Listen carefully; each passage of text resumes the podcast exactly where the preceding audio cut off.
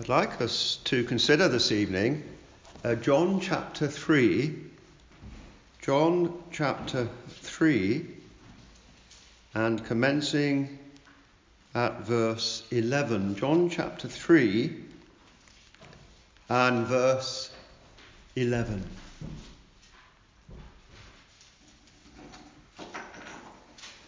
Verily, verily, I say unto thee, we speak that we do know, testify that we have seen.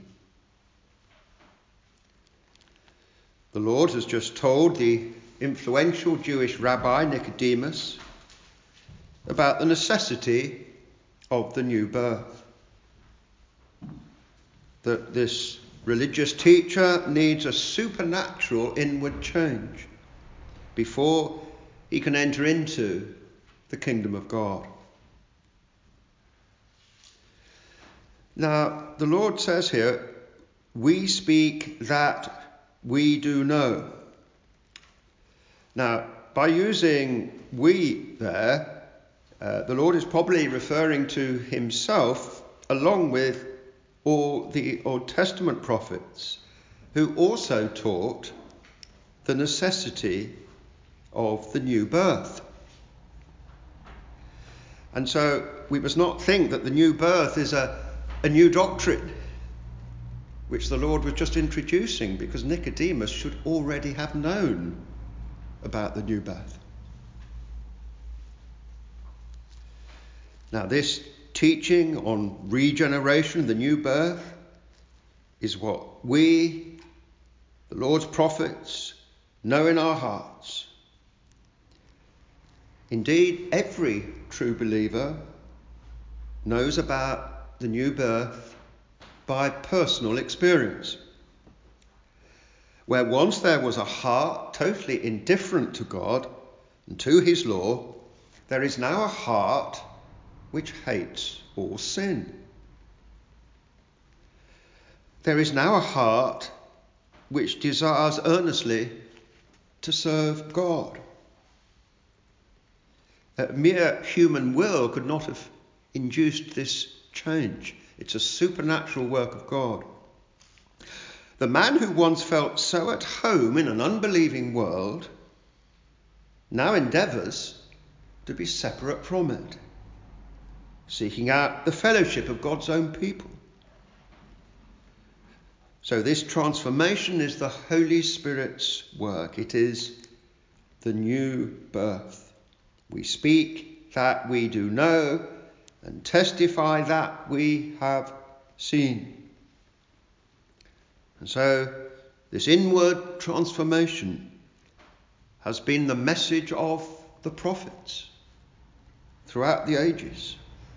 Yet the Lord says to Nicodemus and to the Jews generally, Ye receive not our witness. Nicodemus was a spiritual leader. Yet he, temporarily, and many of his colleagues permanently, would reject the doctrine of the new birth. Because the necessity of the new birth strikes at all human pride. This doctrine declares that a man is devoid of any righteousness of his own, rendering him acceptable to God. A man rather has to abandon all trust in the things which he thought made him a good person. He must rather throw himself upon God's mercy in Christ. This is why, when we preach the gospel, we frequently offend people. As, in concern for their souls, we point out that, for example, support for charities, an activity engaged in by many despisers of Christianity, can actually make no one righteous in God's sight. The world then hates this doctrine of the new birth. People hate being told that they are under the wrath of God and need to become totally new creatures in Christ, or else remain eternally lost. People hate being told that their politically correct attitudes do not make them good people in the sight of God. People hate being told that to follow Christ means separation from this world and from its sins and its fashionable ideologies. The Lord goes on in verse 12 If I have told you earthly things, and ye believe not, how shall ye believe if I tell you of heavenly things? The earthly things are what a man experiences upon earth. And in the immediate context, the Lord means a man's need of a new heart and of the new birth. The earthly thing is man's utter sinfulness and need of new life. Nicodemus must understand this basic teaching that a man needs to be inwardly washed and renewed on this earth before he can ever be fit for the kingdom of heaven. There must first be heartfelt repentance from all sin and an abandonment of all thoughts of one's own goodness.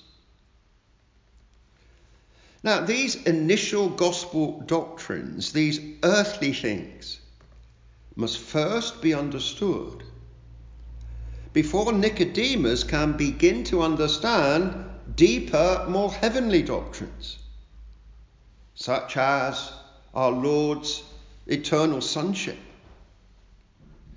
his leaving aside his glory to become a man, his being born of a virgin. If Nicodemus believed not the plain earthly matter of the sinfulness of his own heart, how much less will he begin to understand the deeper mysteries of the faith? There will be no deeper knowledge of heavenly things until a man first deal with the earthly matter of removing his sinful heart. When we are witnessing to Muslims, they so often challenge us about the deity of the Lord Jesus Christ and his eternal sonship. And it is so hard, even though we quote to them text after text, to bring them to appreciate this precious truth. So we will need to focus upon the earthly things, upon something even more fundamental. They will not understand the eternal sonship of Christ because they first need to be born again. They need to have their corruption and spiritual blindness removed. If I have told you earthly things and ye believe not, how shall ye believe if I tell you of heavenly things? And so it is so often good in our witnessing to focus upon this earthly matter of the sinfulness of the human heart. The Lord goes on in verse 13 here. No man hath ascended up to heaven, but he that came down from heaven, even the Son of Man which is in heaven. Now, our Lord uses the term Son of Man to denote his messianic status. And Nicodemus would have understood the term in that light. we find the term in Daniel chapter 7. We read in Daniel 7 and verses 13 and 14 these words I saw in the night visions, and behold, one like the Son of Man came with the clouds of heaven, and came to the Ancient of Days. And they brought him near before him. And there was given him dominion and glory, and a kingdom that all peoples, nations, and languages should serve him. Now, the Lord is telling Nicodemus here that he is the one who has come down from heaven, that he is the one of whom Daniel was speaking, that he is the eternal Son of God manifested in the flesh.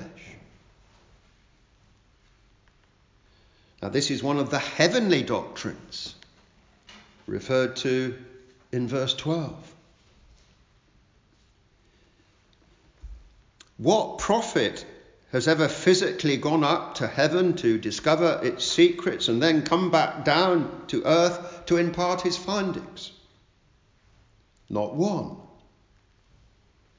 For even the Old Testament prophets were mere earthbound mortals needing external enlightenment from heaven.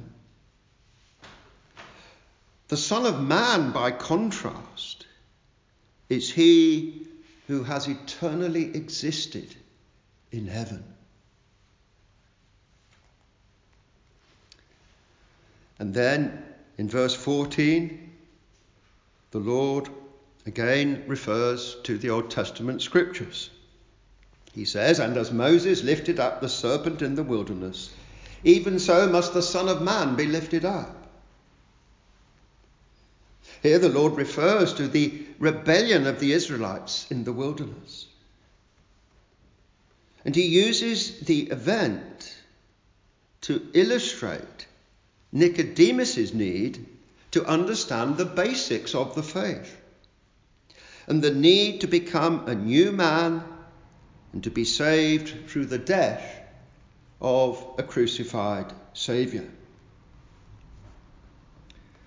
Well, let us just consider for a moment the Old Testament reference, Numbers 21, verse 6. Numbers 21, verse 6.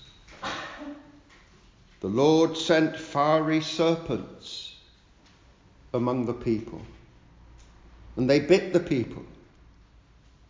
Much people of Israel died. Then a little further on we read Moses prayed for the people. And the Lord said unto Moses, Make thee a fiery serpent and set it upon a pole. And it shall come to pass that every one that is bitten, when he looketh upon it, shall live. So Moses was to erect upon a pole in public view a representation made of brass of the deadly snakes which were plaguing Israel. Whoever was then bitten by a snake, if he looked up to the brass serpent hung upon the tree, he would not die from his sting, but instead would be healed. In the same way, the Son of Man is to be lifted up upon a tree, and upon his person will be laid the deadly curse of the world's sin. Whoever today looks with the eye of faith upon the crucified Christ, bearing the sins of the world, such will be saved from eternal death. So the Lord continues in verse 14 here even so must the Son of Man be lifted up. And so that event in the wilderness and the great affliction of those poisonous snakes and the remedy for it is prophetic of the coming of Christ and his salvation. The Lord says here in verse 15 that whosoever believeth in him should not perish, but have eternal life. All men have been stung by Satan. They are sinful by nature as a result. All are passing into an eternal condemnation because of sin. But the cross is the one remedy. Nicodemus must realize this. The Son of Man has to be lifted up as the sinner's substitute. Without his death, no one can be rescued from their deserved eternal condemnation. The Lord says in verse 16, For God so loved the world that he gave his only begotten Son, that whosoever believeth in him should not perish, but have everlasting life. So here is the purpose of God sending his Son to die. Our Lord has just alluded to his own impending death upon the cross by reference to the brazen serpent lifted up upon a pole of wood in the wilderness. Whoever was bitten by the serpents, if they looked upon the brazen serpent hanging upon the pole or the tree, they were healed. That Old Testament deliverance from a physical plague foreshadows the spiritual deliverance which comes from looking to the crucified Son of God, or looking unto him for mercy. So the context of John 3:16 is being saved from a poison which quickly kills A poison which is deadly. Whoever looks up to Christ in faith is saved from the deadly poison of sin. We are living in a society which is terrified by a pandemic. Terrified.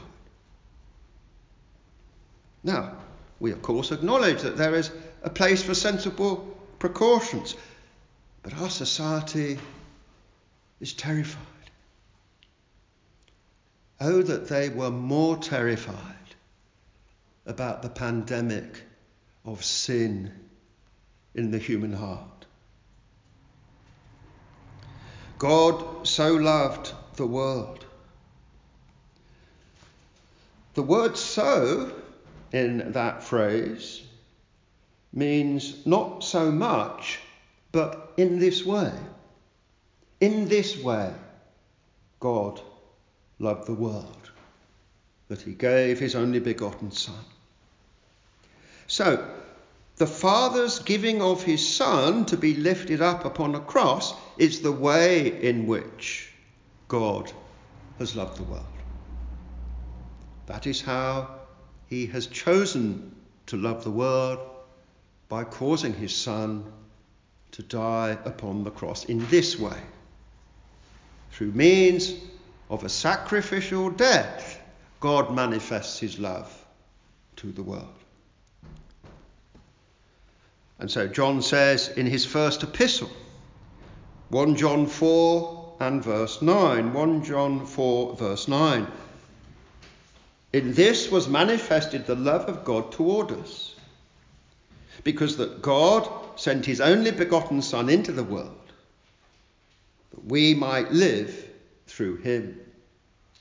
Herein is love, not that we loved God, but that he loved us and sent his Son to be the propitiation for our sins.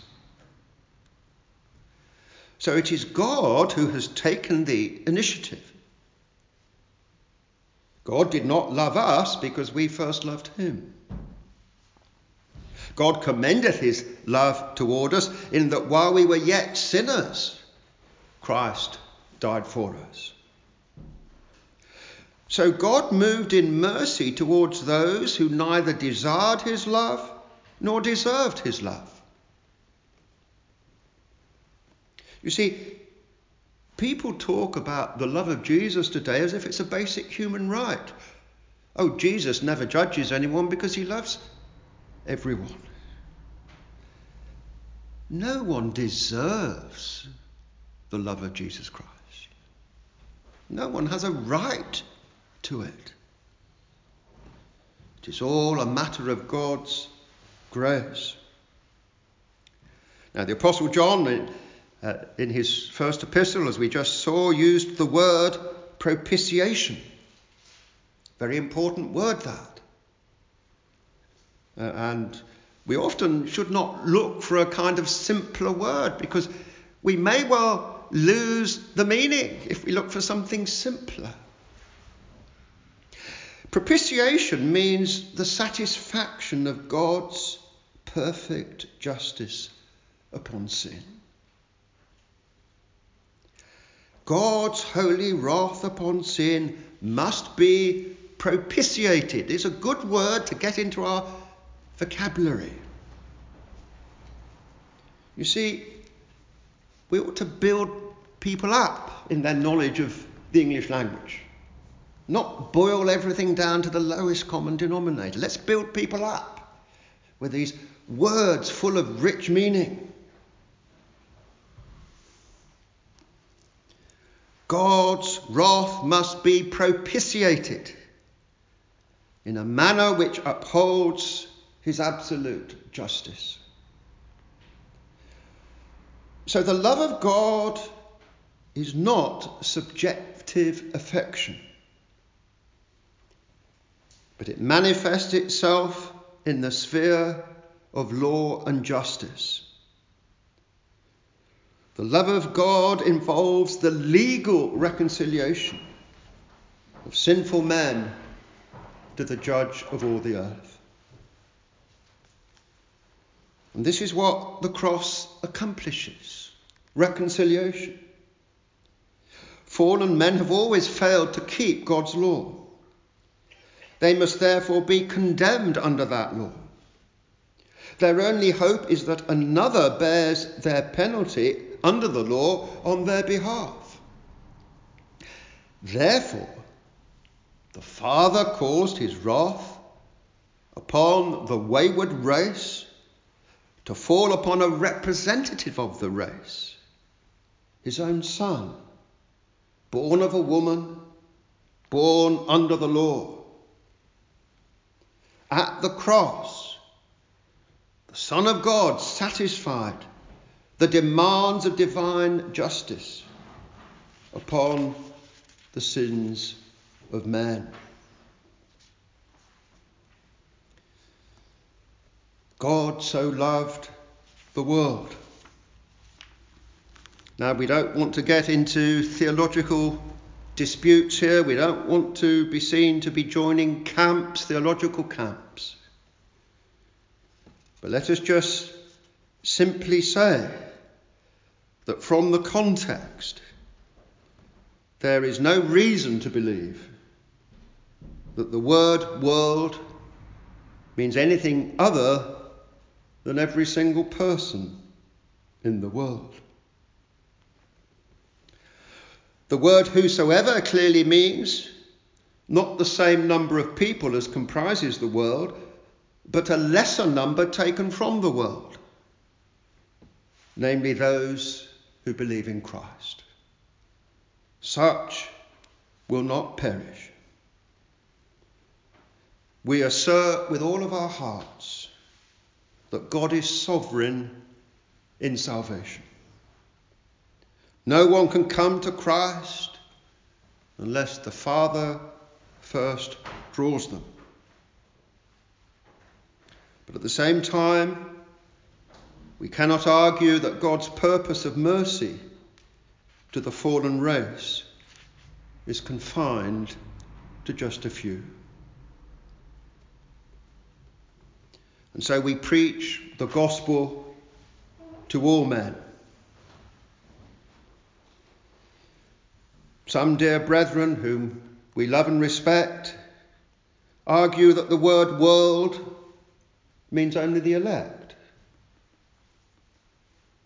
But if the Lord was seeking a word to describe the relatively small number of those chosen to salvation compared to the rest, a mere remnant of mankind, one could hardly think of a more inappropriate term to use than the inclusive, universal, all embracing term, the world.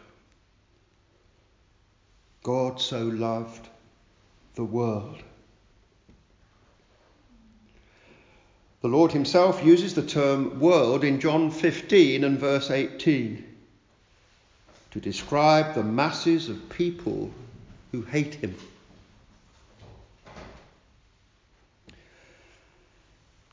On the day of judgment, none of the lost will be able to claim that there was no love of God ever tendered to them. No one will be able to accuse God of injustice. No one be, will be able to claim, well, I did not believe because God did not choose me to believe. 1 John 2, verse 2. He is the propitiation for our sins, not for ours only, but also for the sins of the whole world. 1 Timothy 2, verse 4. God will have all men to be saved and come unto the knowledge of the truth. Titus 2, verse 11. The grace of God hath appeared, bringing salvation to all men. 1 Timothy 4, verse 10. We trust in the living God who is the Saviour of all men. 2 Peter 3, verse 9. The Lord is long suffering toward us, to usward, not willing that any should perish, but that all should come to repentance. God so loved the world. And then the Lord continues in verse 17 For God sent not his Son into the world to condemn the world, but that the world through him might be saved. When our Lord wept over Jerusalem, he wept over every single non believer in it. He wept over those upon whom he himself would shortly bring down judgment. He wept over those who refused to be gathered to him as a hen gathers her chickens under her wings.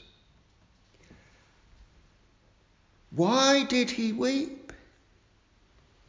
Because he desired to gather them, but they would not come.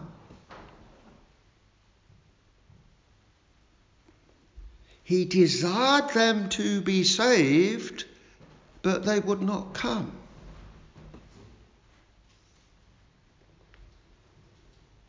From his heavenly throne today, he continues to desire to gather to him the world of unbelieving men.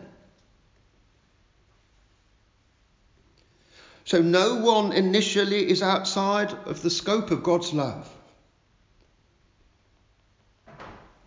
A universal offer of love and mercy, however, does not mean universal salvation.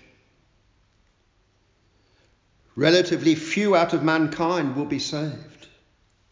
Such is the hard heartedness of fallen man.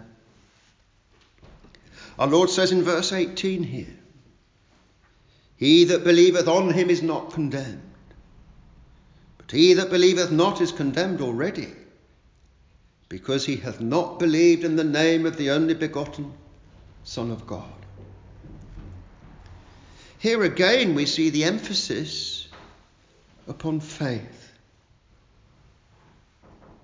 Our Lord's death affects salvation for those who believe. Faith includes acknowledging one's sin and condemnation and relying solely upon Christ for mercy. What a comfort for us is this emphasis upon believing, upon faith. He that believeth on him is not condemned. The message is not he that works for the rest of his days, straining to do all that he can to merit God's favour, will be saved. But he who believes today will be saved today. So, this is a message full of God's grace. The cross is all about the grace of God to undeserving sinners. Now, this verse 18 also tells us that the non believer is already in a state of condemnation. He is not in a state of neutrality. The non believer, if he dies today, is lost being the enemy of God, being already condemned. God has loved the world in this way